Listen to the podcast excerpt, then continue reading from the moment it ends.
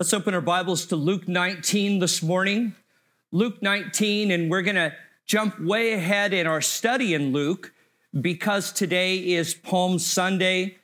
It is traditionally on the church calendar that Sunday before Easter. This is the day that Jesus officially rode into Jerusalem on a donkey and officially presented himself to the people of Israel as their Savior. Psalm 118 24 says, This is the day the Lord has made. We will rejoice and be glad in it. You know, we are so used to going through our Christian life, relating to God in times when we call out to Him when we need Him. We go to church, we go to our small groups and different activities, but it's important to remember that God also is working in our lives and is trying to get our attention. While we're just going through our routines, God is saying, I want you to pay attention today. There are what we might say is appointed times. And isn't it easy to have maybe today is a day in which God desires to do something in your life and the fear is that you might miss it. It would come, you see it, you go, I don't know, I don't think so. But it's important that we are paying attention, that we're listening. But all of that is really exemplified in Palm Sunday, the day the Lord has made. The seven things that I think of that are significant about that day. Number one, it is the, the day that begins what we called Passion Week. It begins the countdown to the resurrection.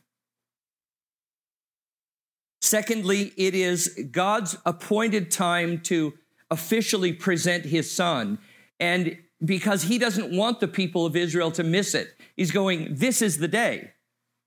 And I'm going to explain more about why they should have known that this was the day. You think, well, if it's such an important day, how are we supposed to know?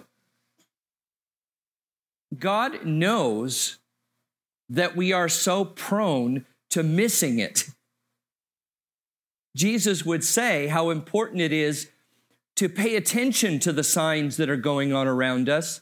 And so, because we struggle with really seeing what's happening, there are certain times which God goes out of his way to make sure that we don't miss it.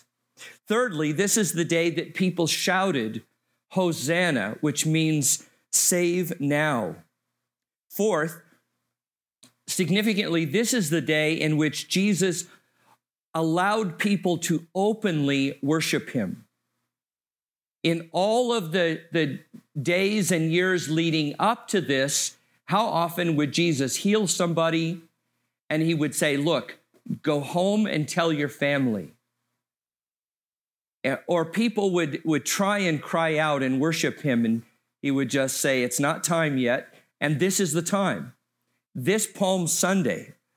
Um, fifth, this is the, the day that, that Jesus openly provokes the Jews, the religious leaders.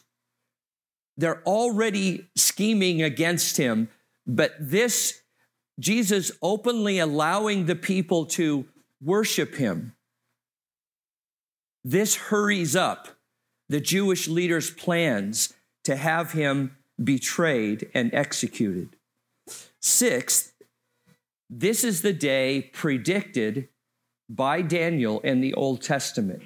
In Daniel chapter 9, we'll look at in a minute. This is a day in which families all over Israel are bringing into their homes a Passover lamb. You remember that Jesus was crucified on Passover. He had to be crucified on Passover. Do you know why? Because he is the Passover lamb. All of the other lambs in which people are, are killing and cooking, preparing and eating for their Passover supper, they are all reminders of the real Passover lamb. Jesus Christ. And so on this day, the beginning of the week, families are choosing a lamb, a spotless lamb, and they are literally going to bring that little lamb inside the house and observe it for four days. They are bonding with it, kind of becoming part of the family. And John the Baptist will say of Jesus, Behold, the Lamb of God, which takes away the sin of the world. It wasn't just a figure of speech to say Jesus was the Lamb of God, he was the Lamb for the house of Israel. Pilate would examine him and say, I have examined him and have found no fault in him. The Roman guard standing next to Jesus at the crucifixion will say, Truly, this was the Son of God. By all testimonies, people are watching him, examining him, and they are making the declaration, He is sinless, He is spotless. And that's what would be required for each Passover lamb, for Jesus to be spotless. We're going to look at Luke 19, picking up at verse 29. And the first thing we want to see is that Jesus prepared himself for this day. How many times have we heard, well, you know, going to the cross was like this backup plan for Jesus to be a martyr for this new religion of Christianity. Have you ever heard that? Not true. Jesus knew this is exactly what was going to happen, and he prepares himself for the day. Let's pick up at verse 29. Follow with me. Luke writes, And it came to pass when he drew near to Bethphage and Bethany at the mountain called Olivet that he sent two of his disciples, saying, Go into the village opposite you where as you enter, you will find a colt tied on which no one has ever sat. Loose it and bring it here. If anyone asks you, saying, Why are you loosing it? Thus you shall say to them, to him, because the Lord has need of it. Verse 32 So those who were sent went their way and found it just as he said to them. But as they were loosing the colt, the owners of it said to them, Why are you loosing the colt? And they said, The Lord has need of him. Then they brought him to Jesus. They threw their own clothes on the colt, and they set Jesus on him. And as he went, many spread their clothes on the road. Again, it's important to see that Jesus deliberately set the stage for his entering into Jerusalem this day. It wasn't just accidental. He wasn't just riding in on a donkey and the crowds got caught up in the moment and Jesus went with it. That wouldn't make this any kind of a special day. Jesus said in Luke 18, 31 to 33, Behold, we are going up to Jerusalem, and all things that are written by the prophets concerning the Son of Man will be accomplished. Do you hear that? All things that were written by the prophets will be accomplished. What things? For he will be delivered to the Gentiles and be mocked and insulted and spit upon. They will scourge him and kill him, and the third day he will rise again. There is no way in which we could skeptically say that Jesus didn't know what was going to happen. And let me remind you, all of this is laid out so clearly so that you and I will not have any excuse for believing in him.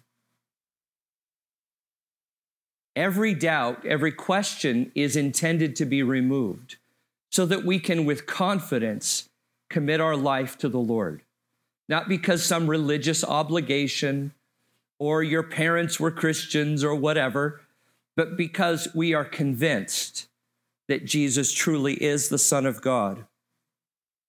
The donkey was possibly owned by another disciple of Jesus that, that Jesus had prearranged this with, of course, because he knew what was going to happen of the events of that day. The donkey was how kings in Israel traveled. Did you know that? They were not to travel by chariots and horses and SUVs and limos the way that other kings rode. Specifically laid out in the Old Testament that the kings of the people of Israel were to travel in a humble, meek manner by donkey. That's not very prominent. That's not a big show, but that's how God intended it to be. Zechariah 9 9. Rejoice greatly, O daughter of Zion. Shout, O daughter of Jerusalem. Behold, your king is coming to you. He is just and having salvation, lowly and riding on a donkey, a colt, the foal of a donkey. This is how specific these details are. A donkey, yes, but even the, a colt the foal of a donkey. Secondly, I want you to see that, that Jesus presents himself to the people of Israel. He literally is presenting himself. Verses 37 to 40. Then, as he was now drawing near the descent of the Mount of Olives, the whole multitude of the disciples began to rejoice and praise God with a loud voice for all the mighty works they had seen, saying, Blessed is the King who comes in the name of the Lord, peace in heaven and glory in the highest. And some of the Pharisees called to him from the crowd, Teacher, rebuke your disciples. But he answered and said to them, I tell you that if these should keep silent, the stones would immediately cry out. The people praise him. The Pharisees recognize what's happening and they, they tell Jesus to tell the people to stop doing that. And he says, No, this is the time. It has to happen this day. And even if the people are quiet, the very rocks on the ground will shout out praises to him. You know, what's amazing is if you ever take a tour to Israel, you go from historical site to historical site, from geological dig to dig. And what they do, the tour guides stand, stand there, point to piles of rocks, and say, This is where this happened in the Bible. Literally, the stones, the rocks cry out and testify to us. It's, it's really quite an amazing irony if you go to Israel to just go from pile of rocks to pile of rocks and you're standing there where Jesus did something significant. And it's even amazing to me that many of the tour guides in Israel are not even believers, and yet they know the story of the Bible and how Jesus worked. It just happens over and over again. Jesus allowed worship on this day for two reasons and to fulfill prophecies. One is because, again, the very day has been predicted. It has to happen on this day. Back in Daniel 9, I'm going to read just two verses out of Daniel 9. If you love to study the Bible and prophecy, Daniel 9 is a passage you should know because it's still being fulfilled in our time. Daniel 9, 25 and 26 says, Know therefore and understand that from the going forth of the command to restore and rebuild Jerusalem until Messiah, the Prince, there shall be seven weeks and 62 weeks. The street shall be built and the wall, even in troublesome times, and after 62 weeks, Messiah shall be cut off or executed but not for himself. Now, that whole passage, beginning before what I read, says that there is a a period of 70 weeks that are determined on the people of Israel. This word was given to Daniel. Daniel is in what we call the Babylonian captivity. The Jews have been taken captive into Babylon for a period of 70 years as a punishment. It was in that captivity that Daniel found something that Jeremiah wrote. Jeremiah was the prophet warning the people of Israel that if they didn't repent, they were going to be taken captive by the Babylonians. They didn't repent and they were taken captive. Jeremiah wrote that the captivity would last 70 years. Daniel, in the captivity, finds what Jeremiah wrote. And it throws him into this intense time of prayer and fasting because he realizes the time is about done, the time of the 70 years of captivity. And in his intense prayer and fasting, the Lord gives him this prophecy that we often call the 70 weeks of Daniel. Now, it's not a week as in seven days, we think of a week.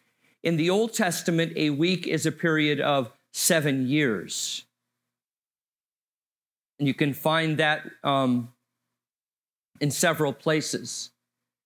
But the 70 weeks is broken up into sections a period of seven weeks or seven times seven, and then a period of 62 weeks. And then after that 69 weeks, the calendar is going to stop.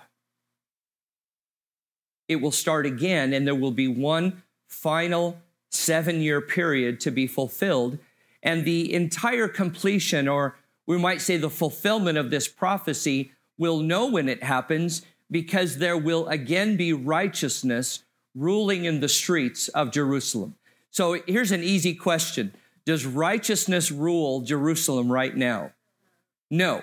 So we know it's very easy. We don't need to decode the message. I don't need a decoder ring um, or anything like that. It's so plain and simple that any of us can understand.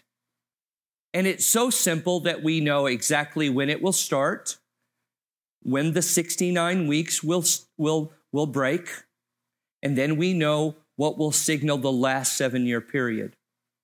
Now, as, as Daniel wrote, it's from the time that the command is given to restore and rebuild Jerusalem.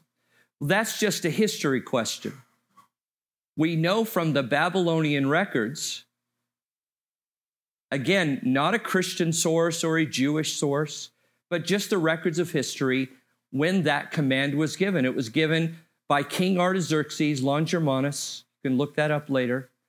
On March 4th, 4th March 4th, 445 BC. Again, March 4th, 445 BC, by King Artaxerxes. All you have to do is start doing the math.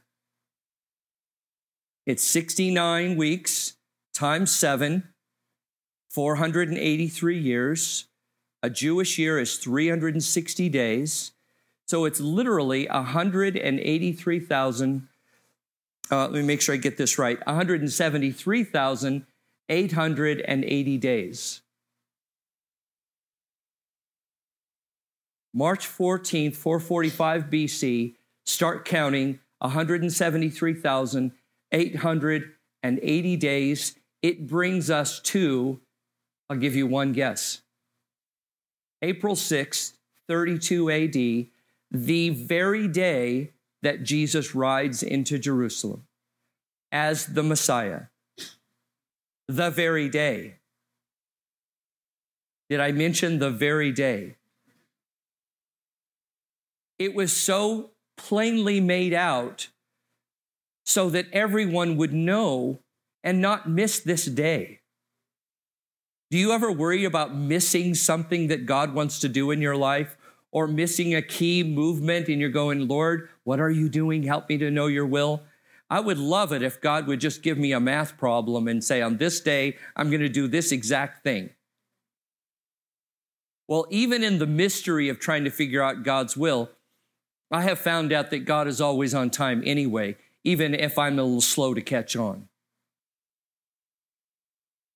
I love things like this in the Bible because it helps me to, to really commit my life to the Lord and go, wow, He really is the God of gods, the King of kings. Did you get those dates? March 14th, 445 BC, 173,880 days brings to April 6th, 32 AD. It was on that day Jesus officially presents himself for execution. He knows what's going to happen that week. He knows he is the Passover lamb who will be killed for the sins of the people.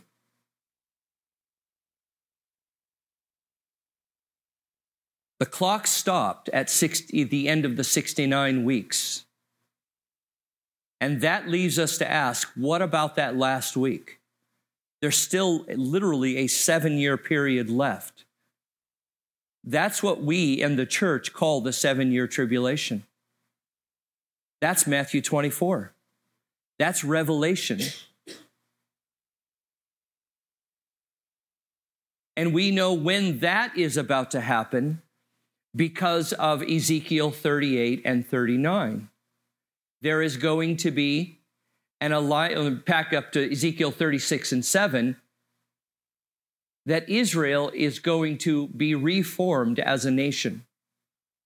That happened in 1948. Again, never happened before in the history of the world that a nation was scattered, comes back together almost uh, 1900 years later, they were scattered in 70 AD by the Romans. Reformed in 1948, retaining language, religion, culture.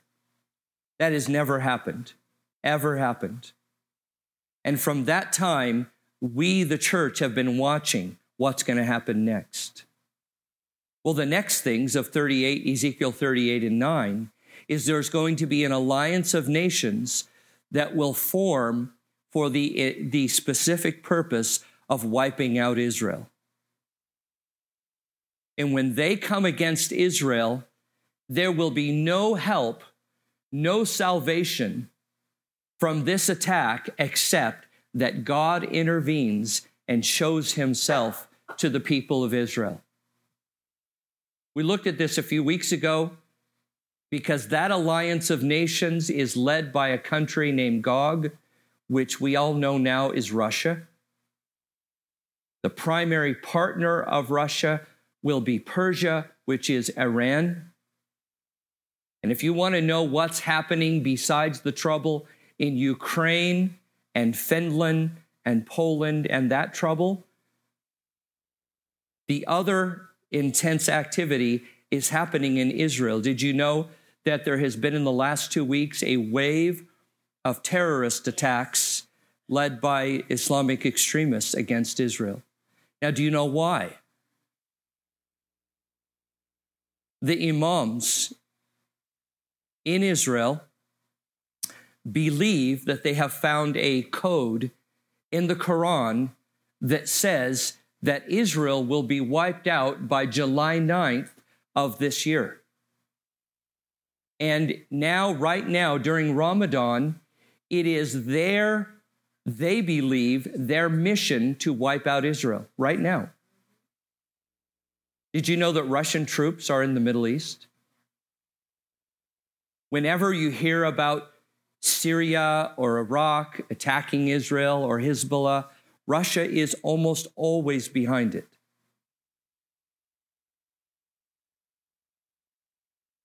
When the Soviet, Soviet Union, excuse me, before the Soviet Union collapsed, the bordering nations of the Soviet Union were, were Islamic nations.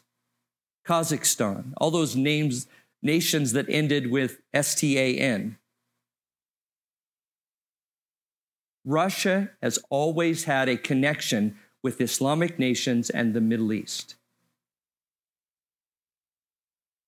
We are on high alert right now because just as God has fulfilled his word at other times, we are in the literally of the days of possibly this 70th week being fulfilled.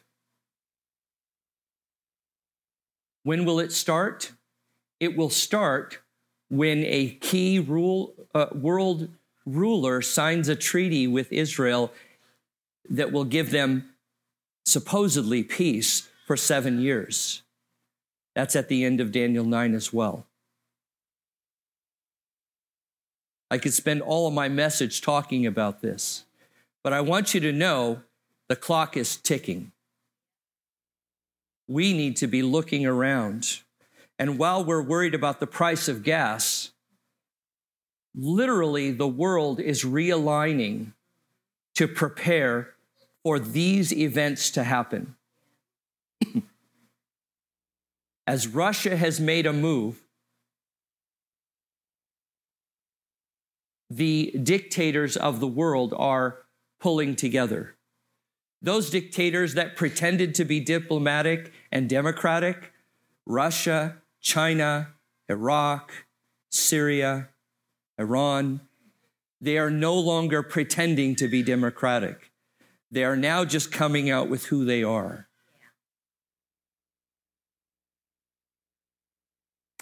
Because of the changes of administrations in both America and Israel, just as we've had a change of administration, whether you like the current administration or not, it has allowed for things to happen in the world that were being held back before. Our change has opened the door for Russia to make its move. We were a restraining force.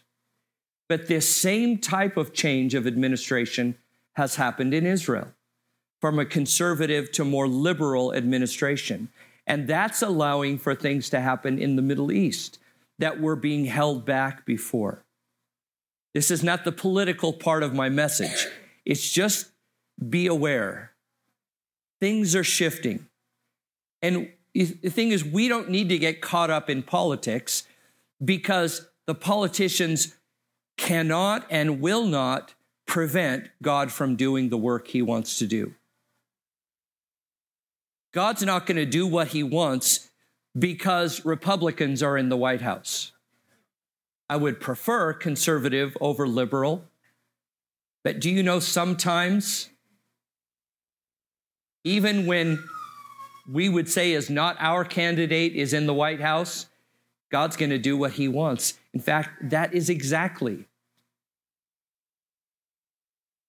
And they, they even become a pawn in moving world events along. Our confidence is in the Lord. He is our salvation. Amen? Are you with me so far?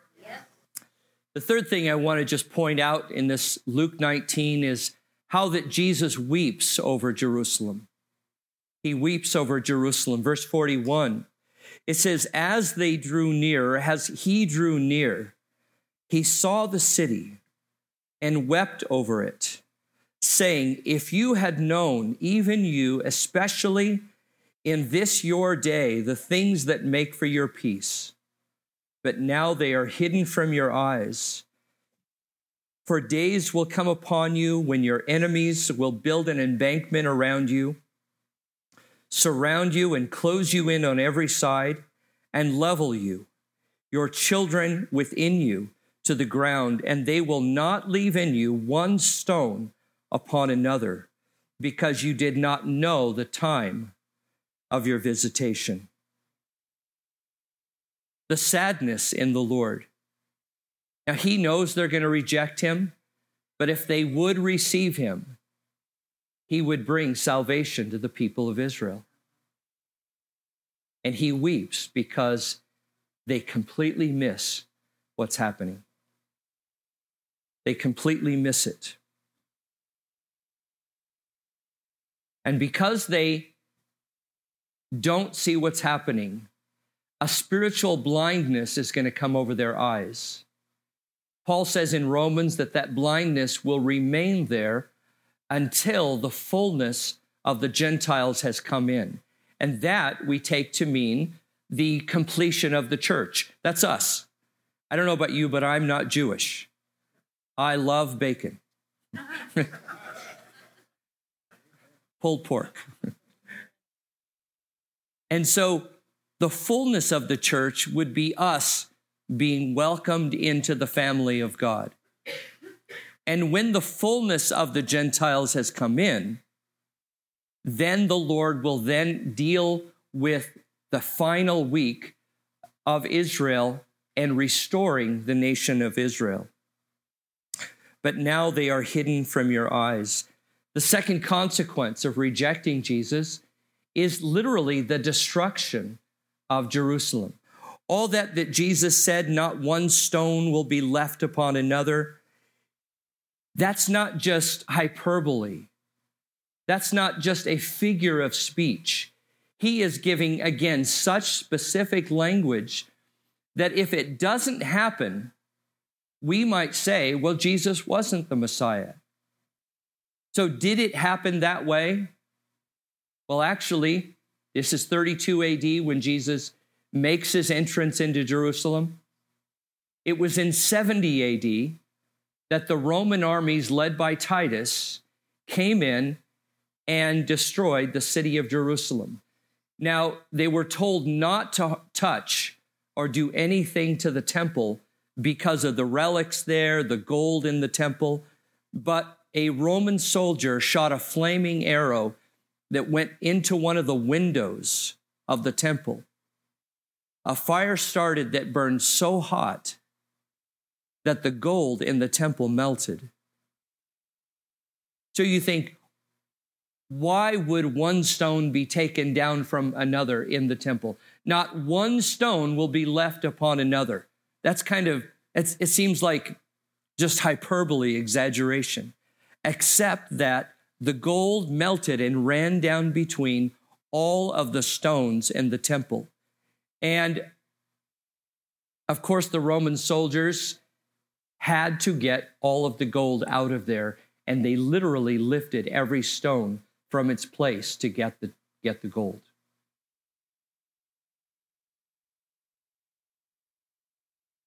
Several years ago, we were on a missions trip in Europe, and we went to Rome. And if you go to the old city, the old areas of Rome, where the Colosseum is and the downtown, you go to what's possibly the prison cell where they kept Paul when he was in prison there. Somebody said, when you go there, find the Arch of Titus. Have you ever heard the Arch of Titus? Well, it was Titus that led the armies and sacked Jerusalem. And there is a huge monument in Rome right now that you can go and see. And they carried off from the temple the, the menorah and the other artifacts in the temple. And if you look and stand under the Arch of Titus in Rome today, you can look up and see these carvings of Roman soldiers carrying off Jewish artifacts. It's there right now. You can see it. You, I'm sure you could look it up online and see the Arch of Titus. The Romans have documented what they did in fulfilling the prophecy that Jesus gave. Isn't that wonderful? The Romans have helped us out. It is awesome to see how God works. The Bible says, This is the Lord's day. This is the day. If I were to say to you, God has something specific He wants to do in your life today, would you be open to that? Well, if I knew it was today, you know, us Americans, we are so skeptical. I am chronically the guy who goes and shops for something and can't make a decision. Go look at cars. I need a car, but I need to think about it. Salesmen hate me because I don't want to make a decision. But there comes a moment which you need to gather all the information and make a decision. Indecision begins to hurt you. And, you know, I would never say, oh, today's the day, and, you know, that tone that preachers get that I hate. You know, you know, if you don't make a decision today, you're going to hell. I have no idea. Let me say, I believe God is able to speak to you right now. Right, right now. I believe that if I can give you God's word and just explain it to you, I believe that God is speaking to you right now. I don't need to put the heat on you. The Holy Spirit is doing it right now. I can tell who it is because you're squirming a little bit. It's when I look around, you don't make eye contact with me. You're going, oh, well, my watch is telling me something.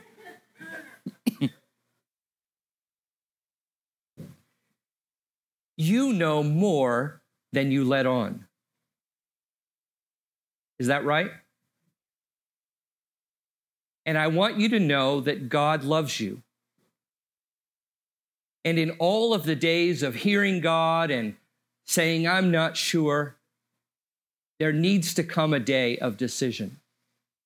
And if it's today, I think it's important that you acknowledge what the Lord is doing in your heart right now. Because there is a danger in saying, not today. We like to think, well, that was great man, I've never, I've never heard things explained like that before. That was so clear, but I don't want to make a decision today. When you come to that moment of decision and then walk away, it has a hardening effect in your heart. You don't stay at that, that awareness and clarity all the time. When you see it and then reject it, see it and then turn away, you do that over and over, it creates a hardening. God forbid that I should manipulate you into, you know, making some religious decision that you don't really mean. The key is that I've done my job. I've prepared my heart. I've explained it plainly. So plainly that you could go, man, that, that's exactly what that says. That's exactly, I can see it. Luke 19, Daniel 9, Ezekiel 36 to 39. Like we see it lining up in the world. And God makes it so plain so that you will have the confidence to make a decision.